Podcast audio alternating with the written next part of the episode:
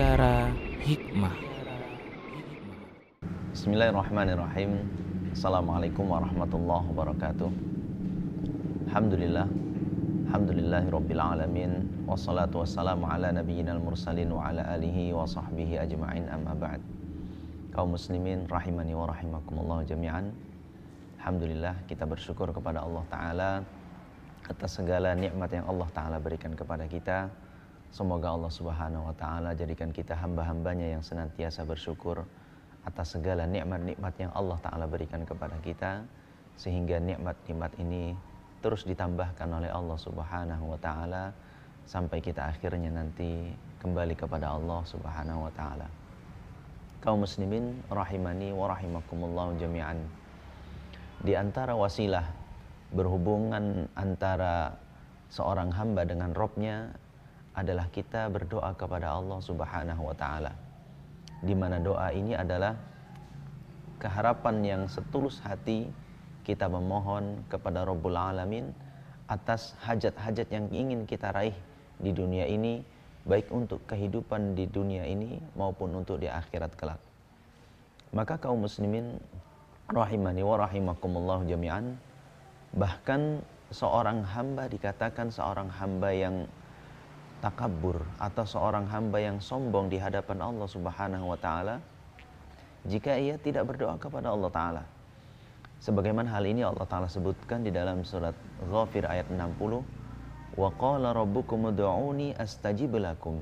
Innal ladzina yastakbiruna an ibadati sayadkhuluna jahannam madakhirin." Rob kalian berkata, berdoalah kalian kepadaku, niscaya akan aku ijabahi permintaan kalian. Sesungguhnya orang-orang yang berlaku sombong terhadap peribadahan kepadaku, maka Allah Ta'ala akan masukkan dia ke dalam neraka yang menghinakannya. Dalam ayat ini disebutkan, Yastakbiruna an ibadati. Orang-orang yang sombong terhadap peribadahan kepadaku dan yang dimaksud dengan ibadat di adalah berdoa kepada Allah Subhanahu wa taala. Hal ini juga dikuatkan dalam sebuah hadis dari Abu Hurairah radhiyallahu anhu yang dikeluarkan oleh Imam Ahmad dan Imam At-Tirmidzi dan dihasankan oleh Syekh Al-Albani rahimahullah taala di mana Rasulullah sallallahu alaihi wasallam bersabda, "Man lam yas'alillaha yaghdab alaihi." Siapa yang tidak berdoa atau tidak meminta kepada Allah taala, maka Allah Ta'ala murka kepadanya. Maka kaum muslimin rahimani wa rahimakumullah jami'an. Di satu sisi Allah Subhanahu wa Ta'ala sangat menganjurkan kita. Bahkan ini bisa dikatakan kewajiban bagi seorang hamba untuk berdoa kepada Allah Ta'ala. Dan di satu sisi memang hamba itu sendirilah yang membutuhkan untuk meminta kepada Robnya. Agar ia mendapatkan kebaikan-kebaikan yang ia harapkan ia raih di dunia ini ataupun di akhirat kelak. Kemudian kaum muslimin rahimani wa rahimakumullah jami'an tentu dalam berdoa kepada Allah taala kita harus disesuaikan dengan adab-adab yang harus kita lakukan dalam berdoa. Di antaranya yang paling dominan adalah keikhlasan terhadap doa itu sendiri. Sebagaimana Allah taala firmankan, "Fad'ullaha mukhlishina lahuddin." Berdoalah kalian kepadaku, berdoalah kalian kepada Allah taala dengan rasa ikhlas kepadanya. Maka benar-benar harus menghadirkan hati. Karena dalam sebuah hadis Rasulullah SAW katakan bahwasanya Allah Subhanahu wa taala tidak akan menerima doa dari hati yang lalai terhadap doa itu sendiri. Maka berdoa kepada Allah taala tuluskanlah niat ya. Sandingkan antara apa yang ada dalam hati dengan apa yang terucap oleh lisan sehingga hal itu benar-benar menjadi permohonan yang tulus kepada Allah Subhanahu wa taala. Kemudian di antara adab kita dalam berdoa adalah seperti bagaimana Allah taala firmankan dalam surat Al-A'raf sebagaimana eh, Allah Subhanahu wa taala berfirman dalam Al-Qur'an ud'u rabbakum tadarru'a wa khufyah innahu la yuhibbul mu'tadin berdoalah kalian kepada Rabb kalian dengan rasa tadarru' rasa merendahkan diri wa khufyah dan dengan suara yang lirih. Sesungguhnya Allah Subhanahu wa taala tidak mencintai orang-orang yang berlebihan.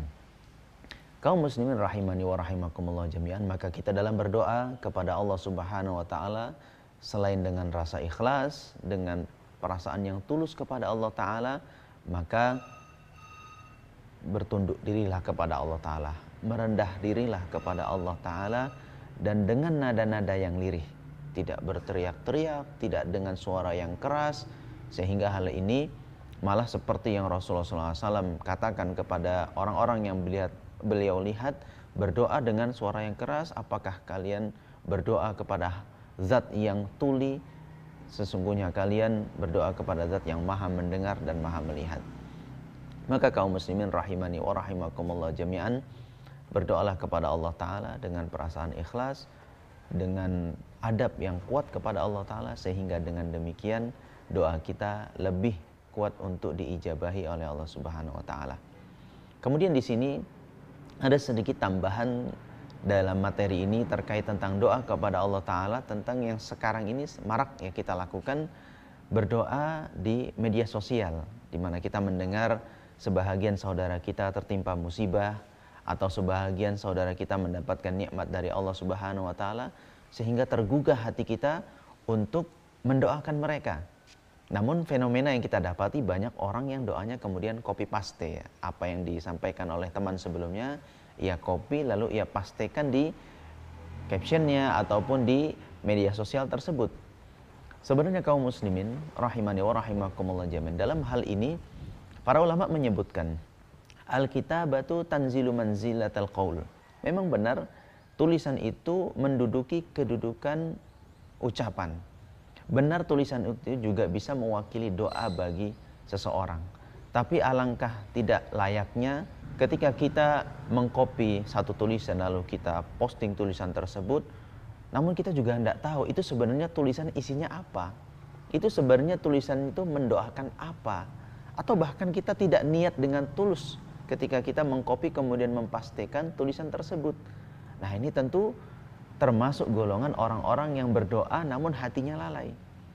Maka hendaknya di sini kami anjurkan untuk kita yang ingin berdoa di media sosial, mengcopy doa teman sebelumnya, lalu memposting doa tersebut, hendaknya pertama fahamlah dulu dengan apa yang didoakan ini. Sesuai tidak dengan tujuan doa kita.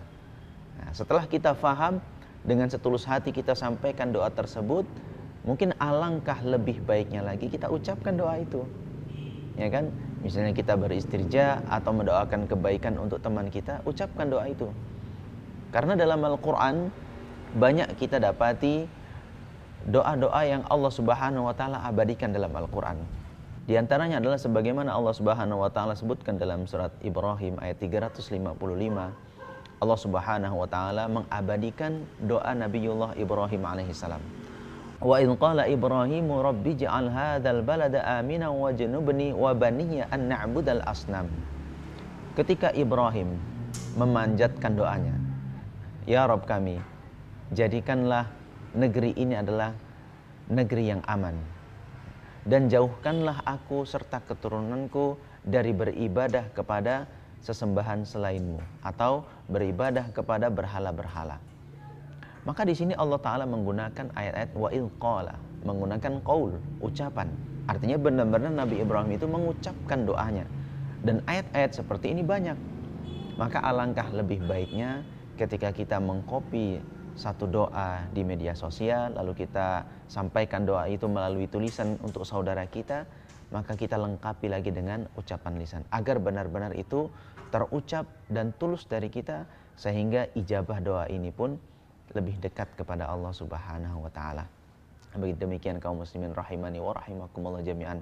Semoga kita lebih dijadikan dekat kepada Allah taala, berdoa dengan itu kita juga menyampaikan hal-hal yang kita butuhkan kepada Allah Subhanahu wa taala sehingga benar-benar hubungan seorang hamba dengan Robnya ini terjalin dengan baik di mana memang doa ini adalah mukhul ibadah. Dia adalah inti dari peribadahan kita kepada Allah Subhanahu wa taala. Semoga bermanfaat bagi kita semua. Aku luqani hadza astaghfirullah li wa lakum innahu huwal ghafurur rahim. Wassalamualaikum warahmatullahi wabarakatuh.